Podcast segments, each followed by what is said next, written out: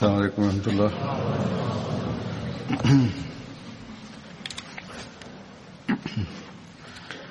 أشهد أن لا إله إلا الله وحده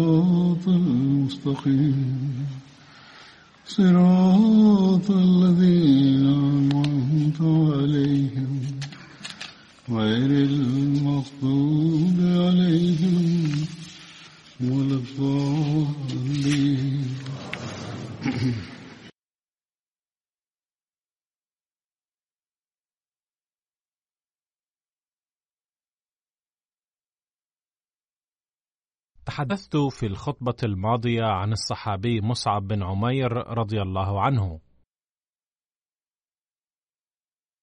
وقد بقيت من سوانحه بقية سوف أذكرها اليوم. قال حضرة المصلح الموعود رضي الله عنه: وهو يتحدث عن خدمات الصحابي مصعب بن عمير رضي الله عنه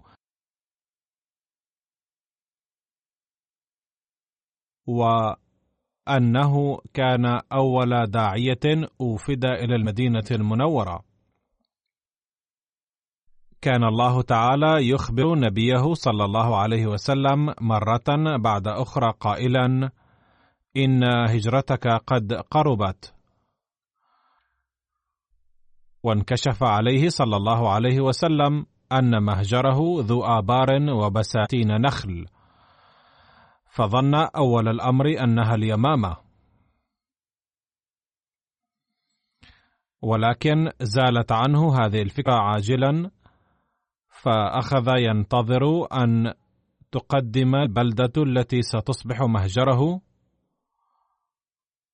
بحسب النبأ الإلهي نفسها لتكون مركزا للإسلام.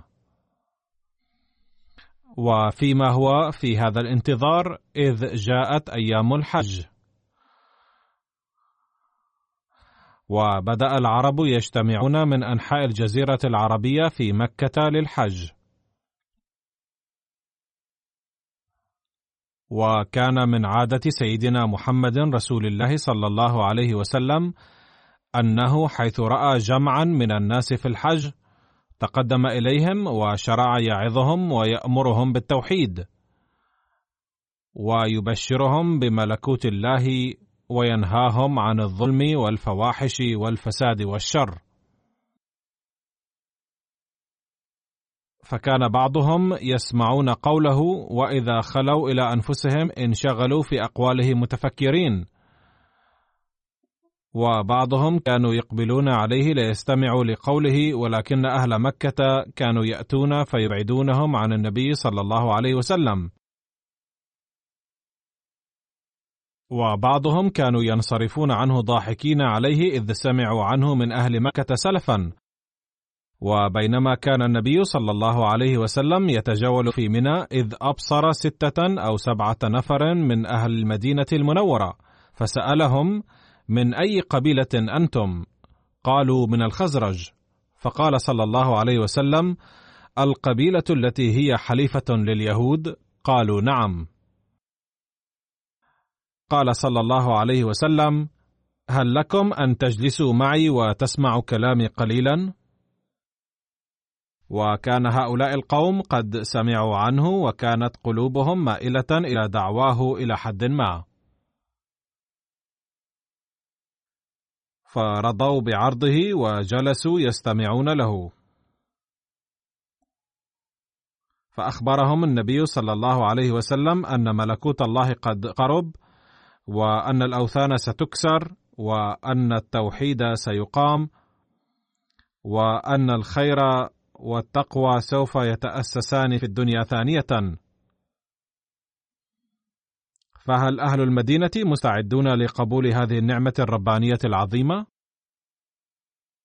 فقال القوم وكانوا متأثرين بكلامه إننا نقبل ما تعلمنا.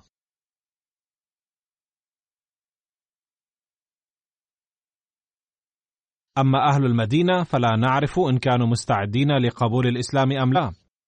فهذا أمر سنستشير فيه قومنا بعد عودتنا إلى ديارنا. وسوف نخبركم بقرارهم في العام المقبل. ثم رجع هؤلاء إلى المدينة وبدأوا يخبرون أقاربهم وأصدقائهم بما جاء به الرسول صلى الله عليه وسلم. وكان في المدينة حينئذ قبيلتان من العرب الأوس والخزرج وثلاث قبائل يهودية هم بنو قريظة وبنو النضير وبنو قينقاع. وكانت بين الأوس والخزرج حرب. وكان بنو قريظة وبنو النضير حلفاء الأوس وكان بنو قينقاع حلفاء الخزرج. وأدرك القوم بعد حرب دامت مدة طويلة أنه من الأفضل أن يتصالحوا الآن فقرروا بعد تشاور منهم أن يرضوا جميعا بعبد الله بن أبي بن سلول رئيس الخزرج ملكا على أهل المدينة كلهم. وبحكم علاقاتهم مع اليهود كان الأوس والخزرج يسمعون منهم النبوءات الواردة في الكتاب المقدس.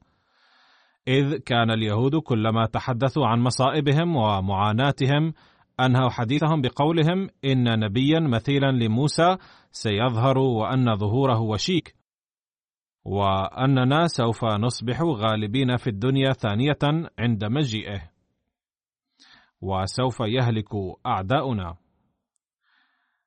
فلما سمع أهل المدينة من الحجاج دعوى النبي صلى الله عليه وسلم وأيقنوا بصدقه قالوا إنه ذلك النبي الذي كان اليهود يخبرون عن ظهوره.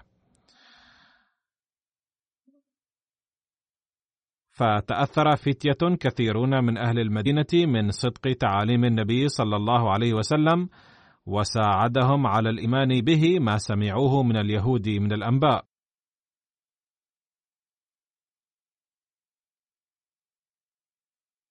فجاء قوم من أهل المدينة للحج في العام المقبل وسافر اثنا عشر شخصا من أهل المدينة مصممين على الدخول في دين محمد رسول الله صلى الله عليه وسلم. كان عشرة منهم من الخزرج واثنان من الأوس. ولقي هؤلاء النبي صلى الله عليه وسلم في منى وبايعوه على أن لا يعبدوا مع الله احدا وألا يسرقوا ولا يزنوا ولا يئدوا بناتهم وألا يرمي بعضهم بعضا بالتهمة وألا يعصوه فيما يأمرهم به من معروف. ولما رجع هؤلاء القوم إلى أهلهم بدأوا نشر دعوة الإسلام فيهم بكل قوة وحماس. فبدأ أهل المدينة يرمون الأصنام من البيوت وأخذ القوم الذين كانوا يحنون رؤوسهم أمام الأوثان يمشون مرفوعي الرؤوس. وابى جبين كل واحد منهم السجود أمام أحد إلا الله تعالى. وكان اليهود يتعجبون منهم فكيف لقوم لم تحدث فيهم صداقتهم ودعوتهم لقرون؟ أي تغيير قد أحدث فيهم الإسلام في أيام قلائل هذا التغيير الطيب العظيم؟ فظل وعظ التوحيد يغزو قلوب أهل المدينة باستمرار. فكانوا يأتون واحدا تلو الآخر ويطلبون من المسلمين أن يعلموهم دينهم. لكن هؤلاء المسلمين الجدد من المدينة لم يكونوا مطلعين على تعاليم الإسلام كما ينبغي كما لم يكن عددهم كافيا حتى يعلموا هؤلاء المئات بل الآلاف الإسلام بالتفصيل. فأرسلوا إلى مكة طالبين من النبي صلى الله عليه وسلم بأن يبعث إليهم داعية لتعليمهم. فبعث النبي صلى الله عليه وسلم صحابيا اسمه مصعب بن عمير وكان قد رجع من الحبشة لأداء واجب تبليغ رسالة الإسلام في المدينة. فكان مصعب بن عمير رضي الله عنه أول داعية أرسل خارج مكة. وقد تحدث حضرة المصلح الموعود رضي الله عنه عن الأمر نفسه في مناسبة أخرى كالآتي: لما بلغ خبر الإسلام أهل المدينة ولقي بعضهم النبي صلى الله عليه وسلم في موسم الحج اقتنعوا بصدقه. ولما رجعوا إلى قومهم قالوا لهم إن النبي الذي كان يهود المدينة يتحدثون عن ظهوره قد ولد في مكة. فرغبت قلوبهم في النبي صلى الله عليه وسلم وأرسلوا إليه وفدا في موسم الحج العام التالي. فلما كلموا النبي صلى الله عليه وسلم صدقوه وبايعوه. وكان النبي صلى الله عليه وسلم يلقى معارضة شديدة في مكة عندها. فتم هذا اللقاء سرا وبعيدا عن أنظار أهل مكة في واد هناك. وتمت البيعة هنالك ولذلك سميت بيعة العقبة. والعقبة هي الجبل الصعب الصعود أو الطريق الصعب في الجبل. وعينهم الرسول صلى الله عليه وسلم نقباء على المؤمنين في المدينة من أجل تنظيمهم، وأوصاهم بنشر رسالة الإسلام وأرسل الصحابي الشاب مصعب بن عمير لمساعدتهم في تعليمهم دينهم. وعند العودة عرض هؤلاء القوم على النبي صلى الله عليه وسلم أنه إن اضطر لمغادرة مكة فليتفضل عندهم إلى المدينة.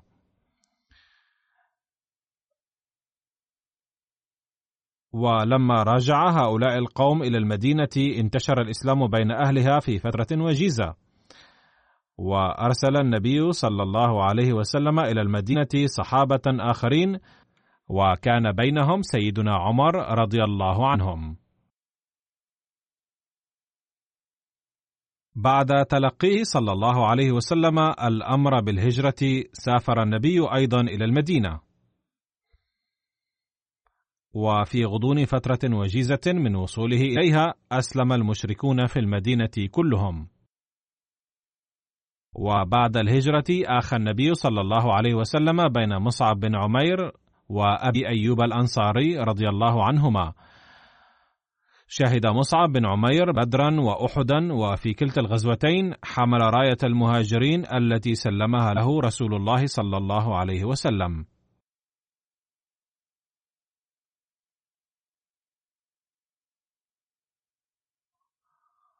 وقد ذكر ميرزا بشير أحمد رضي الله عنه في تأليفه سيرة خاتم النبيين رواية أخرى مفادها كانت راية المهاجرين في غزوة أحد أيضا في يد مصعب بن عمير رضي الله عنه. سوى النبي صلى الله عليه وسلم صفوف جيش المسلمين وعين أمراء على كتائب مختلفة. عندما أخبر النبي صلى الله عليه وسلم أن راية قريش هي في يد طلحة علما أن طلحة كان من عائلة يستحق لها حمل راية قريش في الحروب بحسب نظام أسسه قصي بن كلاب المورث الأعلى لقريش. قال: نحن أحق بالوفاء منهم وأخذ اللواء من علي بن أبي طالب ودفعه إلى مصعب بن عمير الذي كان من العائلة نفسها التي ينتمي إليها طلحة.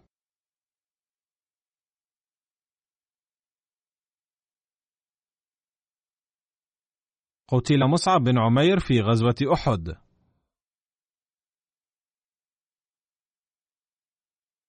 كان يقاتل أمام رسول الله صلى الله عليه وسلم حتى قتله ابن قميئة.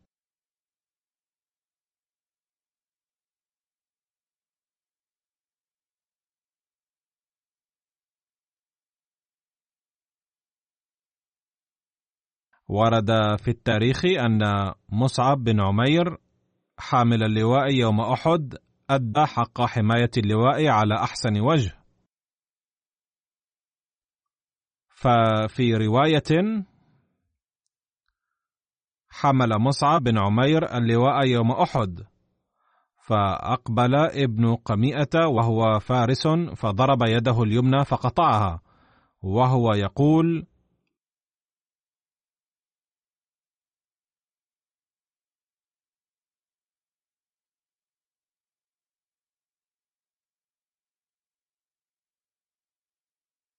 ثم حمل عليه الثالثة فأنفذه واندق الرمح ووقع مصعب وابتدره رجلان من بني عبد الدار سويبط بن حرملة وأبو الروم. وأخذه أبو الروم فلم يزل في يده حتى دخل به المدينة حين انصرف المسلمون. كان عمره يوم قتل أربعين سنة أو أكثر قليلا.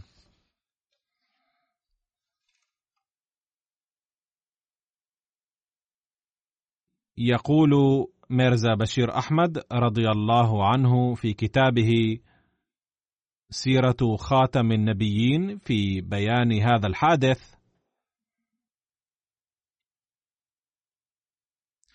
كان جيش قريش محيطا بميدان المعركة من كل الجوانب تقريبا. وضاغطا على المسلمين بسبب هجماته المتتالية. ومع ذلك كان من الممكن أن يتدارك المسلمون الوضع بعد هنيهة. ولكن صدف أن هاجم فارس شجاع من قريش اسمه عبد الله بن قميئة مصعب بن عمير حامل لواء المسلمين بسيفه وقطع يده اليمنى. فأخذ مصعب لواء بيده اليسرى فحمله ابن قميئة مرة أخرى وقطع يده اليسرى أيضا.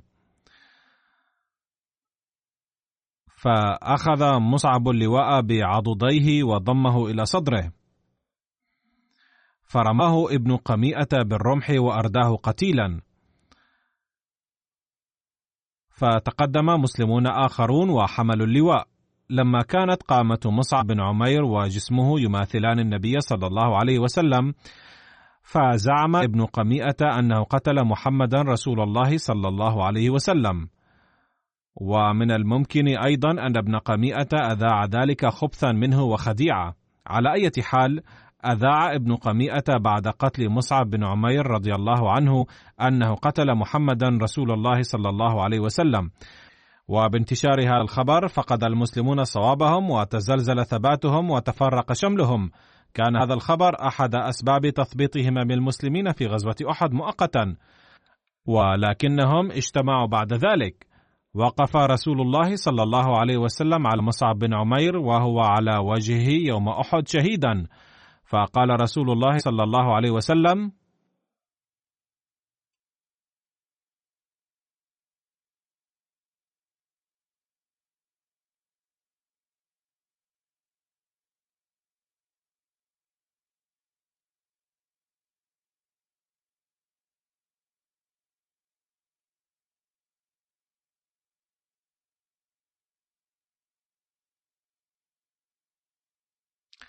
يترجم حضرته الآية السابقة إلى اللغة الأردية.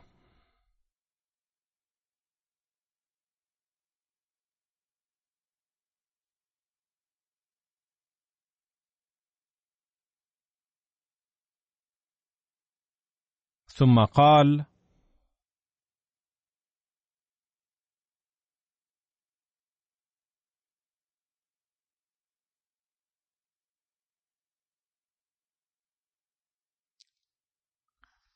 إن رسول الله صلى الله عليه وسلم يشهد عليكم أنكم الشهداء عند الله يوم القيامة. ثم أقبل على الناس فقال: أيها الناس ائتوهم فزوروهم وسلموا عليهم فوالذي نفسي بيده لا يسلم عليهم أحد إلى يوم القيامة إلا ردوا عليه السلام. أنزل جثته في قبره أخوه أبو الروم بن عمير وسويبط بن سعد وعامر بن ربيعة رضي الله عنهم.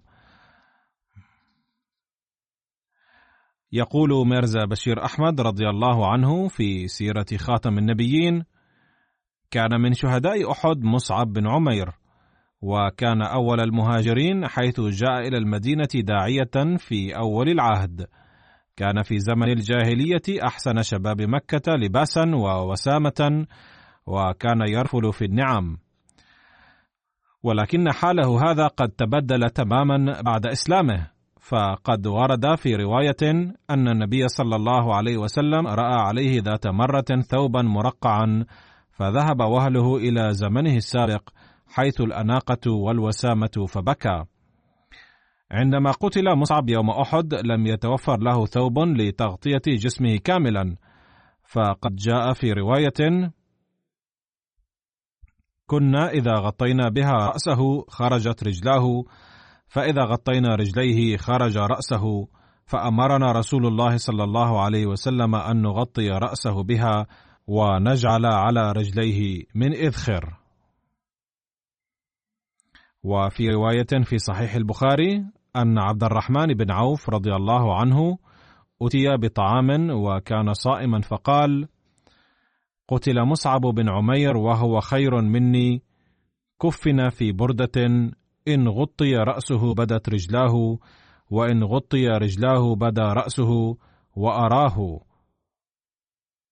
قال وقتل حمزة وهو خير مني ثم بسط لنا من الدنيا ما بسط أو قال أعطينا من الدنيا ما أعطينا وقد خشينا أن تكون حسناتنا عجلت لنا. ثم جعل يبكي حتى ترك الطعام. أي استولت عليه خشية الله وخوفه وكيف تكون معاملة الله له في الآخرة؟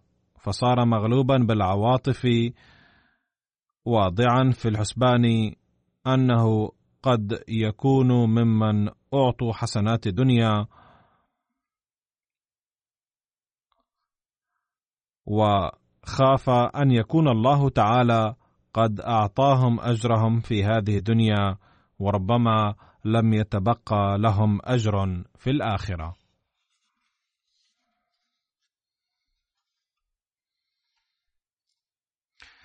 عن خباب بن الأرض رضي الله عنه قال هاجرنا مع النبي صلى الله عليه وسلم نلتمس وجه الله فوقع أجرنا على الله فمنا من مات لم يأكل من أجره شيئا منهم مصعب بن عمير ومنا من أينعت له ثمرته فهو يهدبها.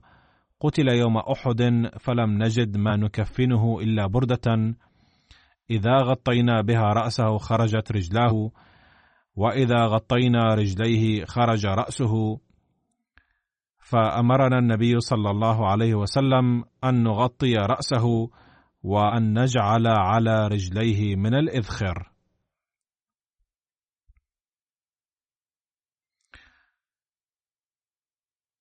وهناك رواية في الترمذي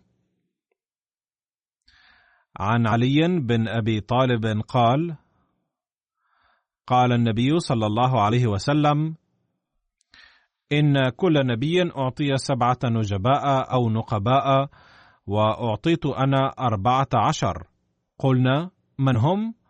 قال أنا وإبناي وجعفر وحمزة وأبو بكر وعمر ومصعب بن عمير وبلال وسلمان والمقداد وحذيفة وأبو ذر وعمار وعبد الله بن مسعود. عن عبد الله بن عامر بن ربيعة عن أبيه قال كان مصعب بن عمير لي خدنا وصاحبا منذ يوم أسلم إلى أن قتل رحمه الله بأحد. خرج معنا إلى الهجرتين جميعا بأرض الحبشة وكان رفيقي من بين القوم فلم أرى رجلا قط كان أحسن خلقا ولا أقل خلافا منه. وانصرف رسول الله صلى الله عليه وسلم راجعا إلى المدينة من أحد فلقيته حمنة بنت جحش زوجة مصعب بن عمير. فنعى لها الناس أخاها عبد الله بن جحش فاسترجعت واستغفرت له ثم نعى لها الناس خالها حمزة بن عبد المطلب فاسترجعت واستغفرت له. ثم نعى لها الناس زوجها مصعب بن عمير فصاحت وولولت. فقال رسول الله صلى الله عليه وسلم إن للزوج من المرأة مكانا ما هو لأحد. وفي رواية أخرى عن حمنة بنت جحش أنه لما أخبرت عن استشهاد أخيها استرحمت له واسترجعت. ثم نعى لها الناس زوجها مصعب بن عمير فقالت وحزناه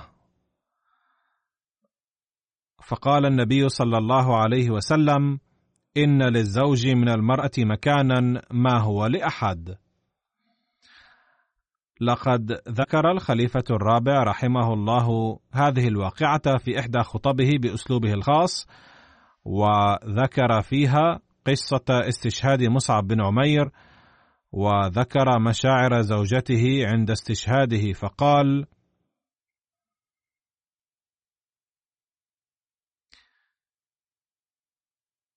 إن استشهد لصحابي أو صحابية أكثر من واحد من أقربائه كان النبي صلى الله عليه وسلم يخبره عن استشهادهم واحدا بعد الآخر ولم يكن يخبره عن استشهاد الجميع مرة واحدة حتى لا تغلبه الصدمة.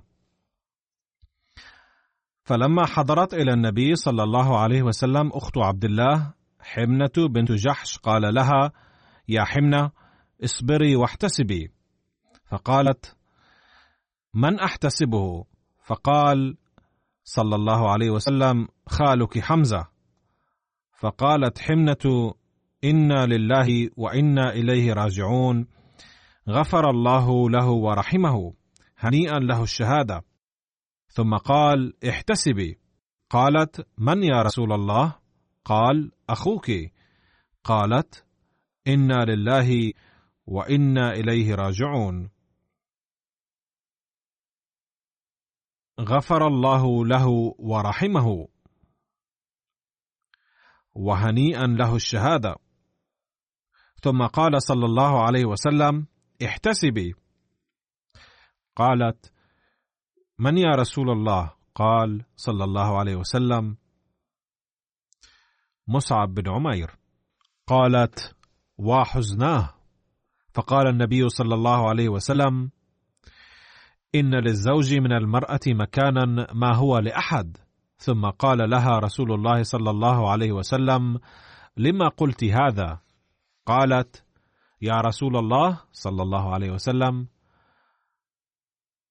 ذكرت يتم بنيه فراعني وخرجت.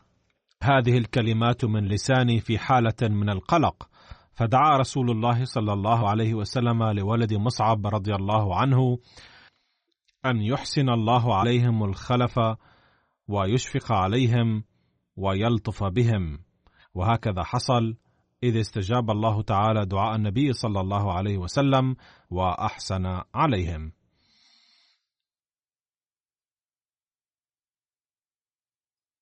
انتهى هنا ذكر مصعب بن عمير وسأتناول ذكر صحابي آخر في المرة القادمة إن شاء الله تعالى.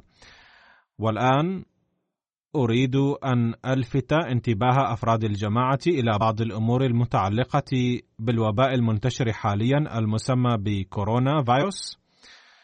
ينبغي علينا جميعا العمل بالتدابير الوقائية المعلنة من قبل الحكومات والمؤسسات. ولقد أخبرتكم عن بعض أدوية الهوميوباثي بعد استشارة بعض أطباء الهوميوباثي. منها ما يستخدم للوقاية من الإصابة ومنها ما يستخدم للعلاج بعدها. ينبغي استخدامها لأنها من قبيل العلاج الميسر. لا يسعنا القول بأنها ناجحة مئة بالمئة لمعالجة هذا المرض أو أن طب الهوميوباثي يعلم هذا الفيروس كلا بل إنه فيروس لم تتوفر عنه معلومات بشكل كامل. ولكن وصفت هذه الأدوية كعلاج لمرض مماثل. لذلك ينبغي استخدامها جعل الله تعالى فيها الشفاء التام. ولكن مع استخدام هذه الوصفة ينبغي العمل بالإجراءات الوقائية أيضا كما يتم الإعلان عنها. ومن الضروري في هذا الأمر هو أن تتجنبوا الدخول في زحمة الناس. وعلى الذين يأتون إلى المسجد أيضا أن يحتاطوا بحيث إذا شعروا بحمى ولو خفيفة أو أحسوا بشيء من التكسر في الجسم أو العطس أو النزلة أو غيرها فينبغي ألا يأتوا إلى المسجد. لأن للمسجد حقوقا ومنها ألا يأتيه من يمكن أن يضر بالآخرين. وينبغي أن يتجنب المجيء إلى المسجد من يحمل أي مرض معدن. ينبغي الالتزام بالحيطة عند العطس عموما وفي هذه الأيام خاصة بحيث يجب وضع المنديل على الوجه عند العطس. يشتكي بعض المصلين أيضا أن بعض الناس الواقفين معهم يعطسون ولا يضعون أمام وجوههم يدا ولا منديلا ويعطسون بشدة بحيث يسقط على الآخرين رذاذ من عطسهم. فهذا حق المصلين الذين يقفون معهم وليراعي الجميع هذه الحقوق. وينبغي الالتزام بالحيطة بشكل خاص في هذه الأيام.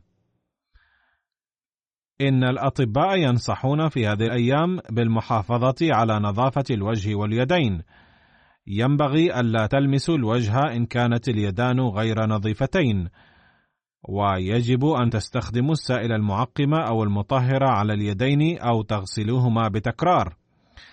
ولكن بالنسبة إلينا نحن المسلمين إذا كان أحد مواظبا على الصلوات الخمس ويتوضأ خمس مرات يوميا ويستنشق الماء وينظف أنفه أيضا ويحسن الوضوء فإنه مستوى عال للنظافة بحيث ينوب عن استخدام السائل المطهر وسمعت أن السائل المطهر قد اختفى في هذه الأيام من السوق لأن الناس أقبلوا على شرائه بكثرة مدفوعين بحالة من الهلع والذعر. فخلت الرفوف من مثل هذه الأشياء ولا سيما المتعلقة بالطهارة والنظافة. على أي حال إن تم الوضوء بشكل صحيح فإنه ينتج عنه طهارة ظاهرية أيضا، كما أن من يتوضأ ثم يصلي كان ذلك ذريعة للطهارة الروحانية أيضا. وإضافة إلى ذلك هناك حاجة ماسة إلى التركيز على الدعوات كثيرا، وينبغي علينا أن نولي هذا الأمر اهتماما خاصا.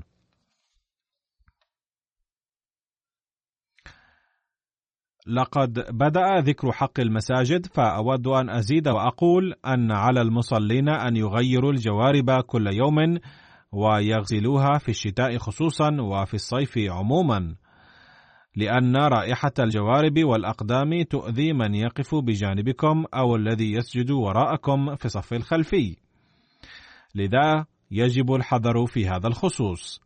فقد نهى النبي صلى الله عليه وسلم عن الحضور إلى المسجد بعد أكل الثوم والبصل لأنه يسبب التجشؤ أحيانا كما تزعج رائحتهما الآخرين ويفسد مناخ المسجد أيضا. بل هناك أوامر بحضور المسجد متعطرين. وقد نهى النبي صلى الله عليه وسلم عن المرور من المسجد حاملين اللحم النيء يجب على المصلي الاهتمام بنظافة المسجد والبيئة والأجواء المحيطة. لذا ينبغي أن تعيروا هذا الأمر اهتماما كبيرا. لكن هذا لا يعني أن تتركوا حضور المسجد بهذه الحجة.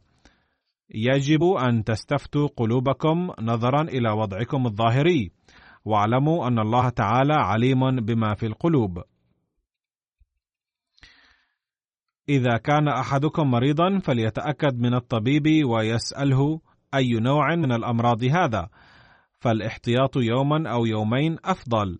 ثم في هذه الأيام يمنع من المصافحة فهذا أيضا ضروري جدا إذ لا نعرف من يداه ملوثتان. وصحيح أن المصافحة تزيد حبا وارتباطا لكن اجتنابها في أيام المرض هذه أفضل. كان أهل الدنيا سابقا يثيرون الضجة على امتناعنا من مصافحة النساء. والآن تصدر منهم تصرفات مضحكة. فقد رفض أحد وزراء مستشارة ألمانيا من مصافحتها. وهنا أيضا قال أحد أعضاء البرلمان أننا نمتنع عن المصافحة بسبب الفيروس كورونا. فهذا جيد لأن المصافحة ليست من تقاليدنا. بل كان تقليدنا أن نحيي أو نحني رؤوسنا بخلع القبعة وقال متابعا إن عادة مصافحة النساء التي سادت بل قد راج أننا نحاول أن نتقدم ونعانقهن ونقبلهن أيضا دون أن نعرف هل يعجبهن ذلك أم لا، ونقوم بكل هذه التصرفات قسرا دون مبرر. فهؤلاء لم يكونوا جاهزين لقبول قول الله تعالى، لكن هذا الوباء قد لفت انتباههم على الأقل إلى ذلك. و نسال الله تعالى أن يلتفتوا إلى الله أيضا حين كنا نقول لهم بكل لطف أن ديننا يمنعنا من مصافحة النساء كانوا يعارضون أمر الله وكانوا يثيرون ضجة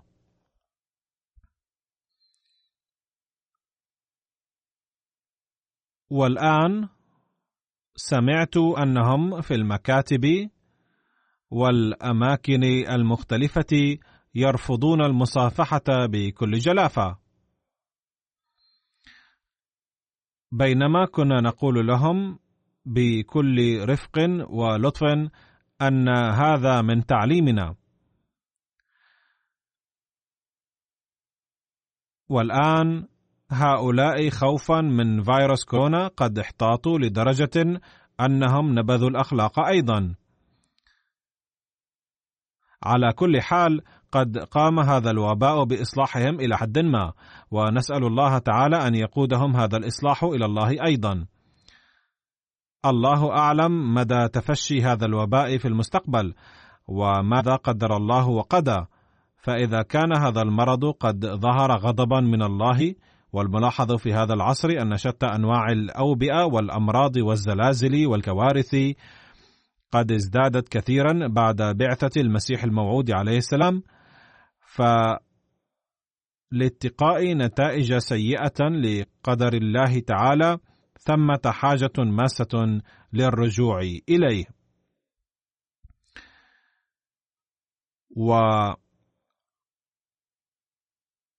وعلى كل أحمدي أن يهتم بالدعاء بوجه خاص في هذه الأيام وأن يهتم برفع مستواه الروحاني كما يجب أن ندعو للعالم أيضا أن يهديهم الله ويوفقهم لمعرفة خالقهم بدلا من الانغماس في المادية ونسيان الله تعالى.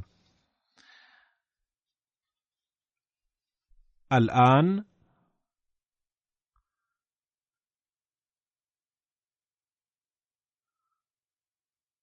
الآن سأذكر بعض المرحومين الذين سأصلي عليهم صلاة الغائب.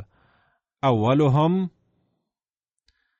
عزيزي تنزيل أحمد بط ابن السيد عقيل أحمد بط وكان عمره أحد عشر عاما وقتل في السابع والعشرين من شباط فبراير 2020 وهو في رأيي شهيد فقد قتلته جارته بظلم بشع في مشروع شاهدرا بوابة دلهي في لاهور. إنا لله وإنا إليه راجعون. لقد جعلت فتاوى المشايخ قتل الأحمديين في باكستان بأية حجة أمرا مباحا. و هذا الحادث أيضا من هذا القبيل. لذا فإنني أعد هذا العزيز شهيدا.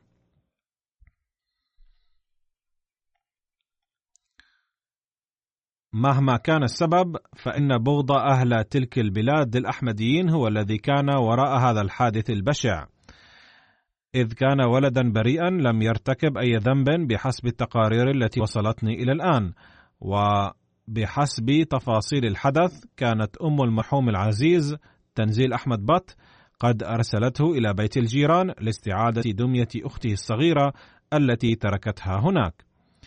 فقد كانوا يتزاورون فما الذي دفعها إلى القتل؟ الله أعلم بذلك. كانت أخت المرحوم قد تركت دميتها هناك قبل يوم فأرسلته أمه ليعيدها لها. فلما لم يعد إليها بعد انتظار طويل ذهبت شخصيا إلى بيتهم. فحين فتحوا لها بعد انتظار طويل وسألتهم عن ابنها قالت لها الجارة إنه أخذ الدمية وخرج من عندنا. فأخبرت أم العزيز المرحوم زوجها السيد عقيل فبدأ البحث عن الطفل فورا بمساعدة نظام الجماعة وسجل التقرير في الشرطة أيضا. فلما فحصوا الكاميرا الأمنية في الزقاق تبين أن الولد دخل بيت الجيران حتما لكنه لم يخرج منه. عندها تم تفتيش البيت بمساعدة الشرطة فعثر على جثمانه في صندوق. فأخبر رجال الشرطة أن زوج القاتلة كان قد أخبرهم سلفا أن زوجته قتلت الولد وأخفت جثته في الصندوق. فكانت قد قتلته بمساعدة ابن صاحب البيت وقد اعترفت بذلك. كان العزيز تنزيل أحمد بط من مواليد العشرين من نوفمبر تشرين الثاني 2009 في لاهور وكان موقوفا في مشروع وقف نو وكان نشيطا في أنشطة مجلس أطفال الأحمدية وكان يحضر برامج الجماعة بانتظام وكان يعد من الطلاب البارعين في صفه. وكان في الصف الرابع وحين ظهرت النتائج بعد قتله كان الأول في الصف ونال 729 من 750 قالت والدة العزيز أن تنزيل كان أبر أولادي بي وكان يستأذنني دوما قبل الإقدام على أي عمل. وكلما طلب منه أي جار أو مسؤول في الجماعة عملا ما لم يرفض قط حتى كانت جارتها القاتلة أيضا تطلب منه بعض الأعمال وكان دوما يطيعها وينجز أعمالها. كان مدرسو المدرسة والمسؤولون في الجماعة أيضا سعداء به كثيرا ويمدحونه. كان يستمع إلى برامج MTA بالالتزام ولا سيما برامج الأطفال والخطب. وكان يذهب إلى المسجد باستمرار وكان والده إذا أتى من العمل متعبا وأبدى كسلا في الذهاب إلى المسجد كان الولد يصر ويذهب بأبيه إلى المسجد.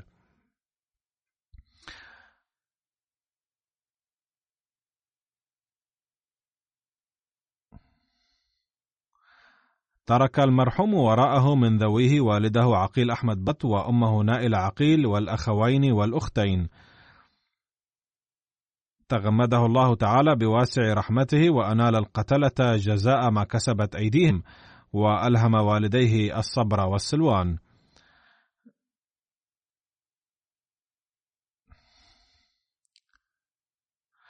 الجنازة الثانية للعماد بشير أحمد أمير الجماعة في محافظة روالبندي وهو ابن الدكتور محمد عبد الله. توفي في مدينة روالبندي يوم السادس عشر من شباط فبراير عن عمر يناهز سبعة وثمانين عاما. إنا لله وإنا إليه راجعون. كان المرحوم منخرطا بنظام الوصية وترك من ذويه زوجته وابنين وثلاث بنات. ولد العماد بشير أحمد في 1931 في أسرة مخلصة في محافظة جوجرات. أبوه الدكتور محمد عبد الله بايع بنفسه ودخل الجماعة. نال العماد دراسته البدائية في قاديان ونجح في امتحان الثانوية في 1947 وفي 1952 التحق بالكلية العسكرية بباكستان وتقاعد من الجيش بدرجة العماد في 1982 ثم تولى رئاسة معهد السياسات بإسلام آباد وخدم بهذا المنصب لفترة طويلة. وهكذا خدم وطنه 66 عاما. وأما خدماته في الجماعة فهي كالتالي.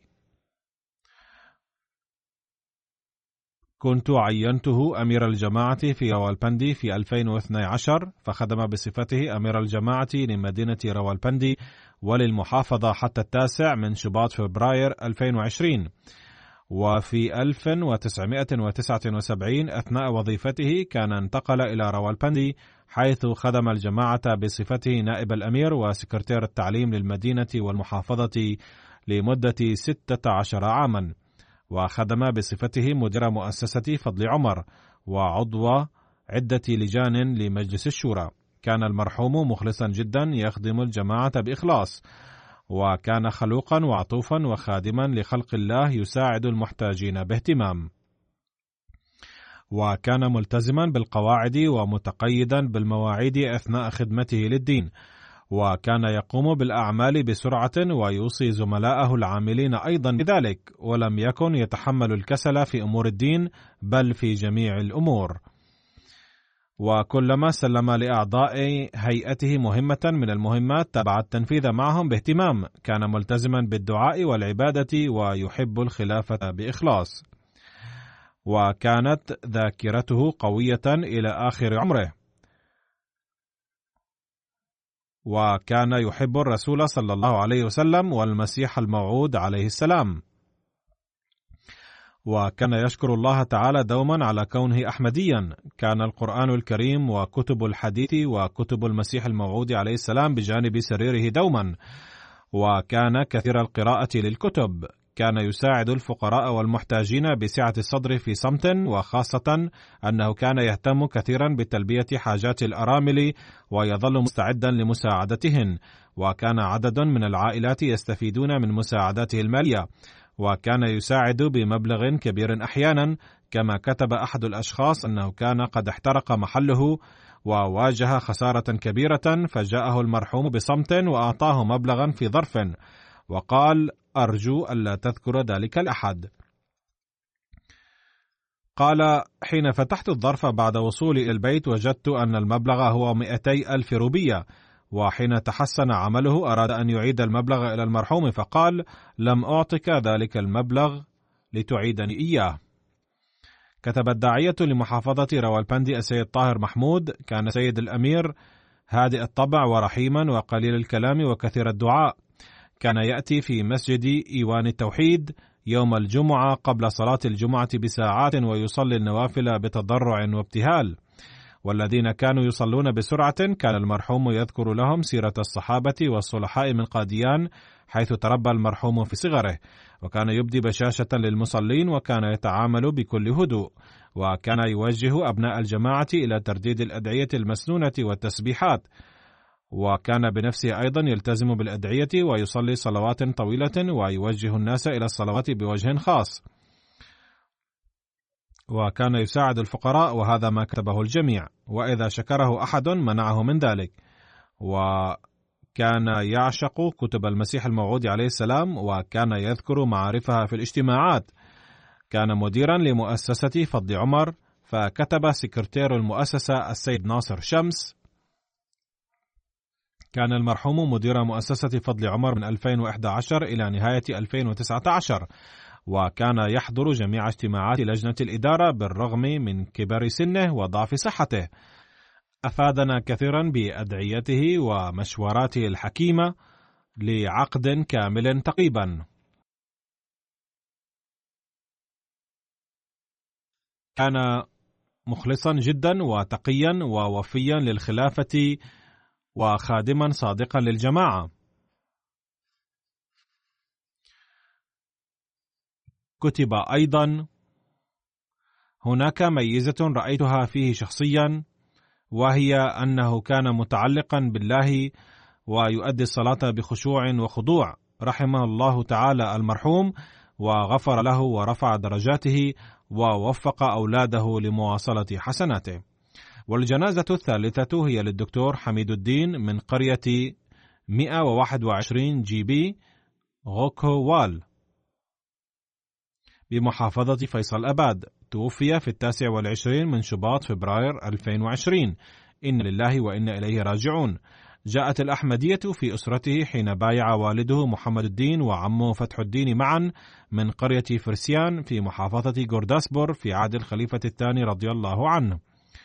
ولد المرحوم في قاديان وكان عم والد المرحوم حضرة مولانا محمد إبراهيم القادياني رضي الله عنه صحابيا للمسيح الموعود عليه السلام. وهو رضي الله عنه كان عالما كبيرا في المسيحية وعمل أستاذا في المدرسة الأحمدية بقاديان لفترة طويلة.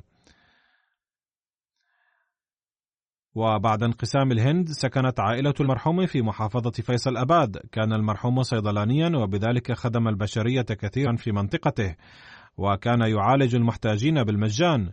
كان بسيطا وتقيا وملتزما بالصلاة والصيام منذ الصغر ومحترما لشعائر الله ومحبا للخلافة وعطوفا ومتوكلا على الله ومتدينا وامينا. لم يكن يرد طلبا كان مواسيا يسعى لمساعدة الجميع. خدم الجماعة في مناصب متعددة و أحد أبنائه السيد كريم الدين شمس داعية الجماعة ويخدم في هذه الأيام في تنزانيا. وبسبب انشغاله في ميدان العمل لم يستطع الذهاب للصلاة على أبيه. وزوج إحدى بنات المرحوم أيضا داعية وزوج ابنته الثانية داعية محلي. وأحد أبناء بنته يدرس في الصف الأخير في الجامعة الأحمدية وعدد من أحفاده وحفيداته منضمون إلى مشروع وقف نو. رحم الله تعالى المرحوم. وغفر له. ورفع درجاته. ووفق أجياله لأداء حق البيعة بوفاء. وكما قلت سأصلي على المرحومين بعد صلاتي الجمعة والعصر.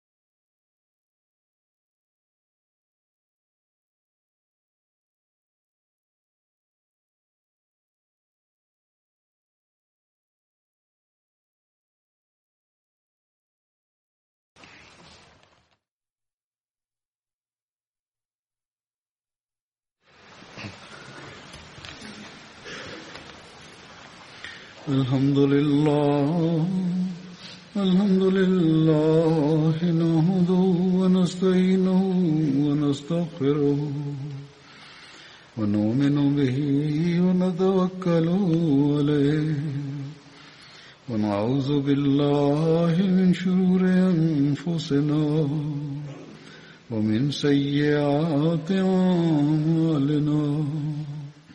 من يهده الله فلا مضل له ومن يضلل فلا هادي له. ونشهد أن لا إله إلا الله ونشهد أن محمدا عبده ورسوله. عباد الله رحمكم الله إن الله يأمر بالعدل واللسان وإيتاء ذي القربى وينهى عن الفحشاء والمنكر والبغي يعظكم لعلكم تذكرون اذكروا الله يذكركم وادعوه يستجب لكم ولذكر الله أكبر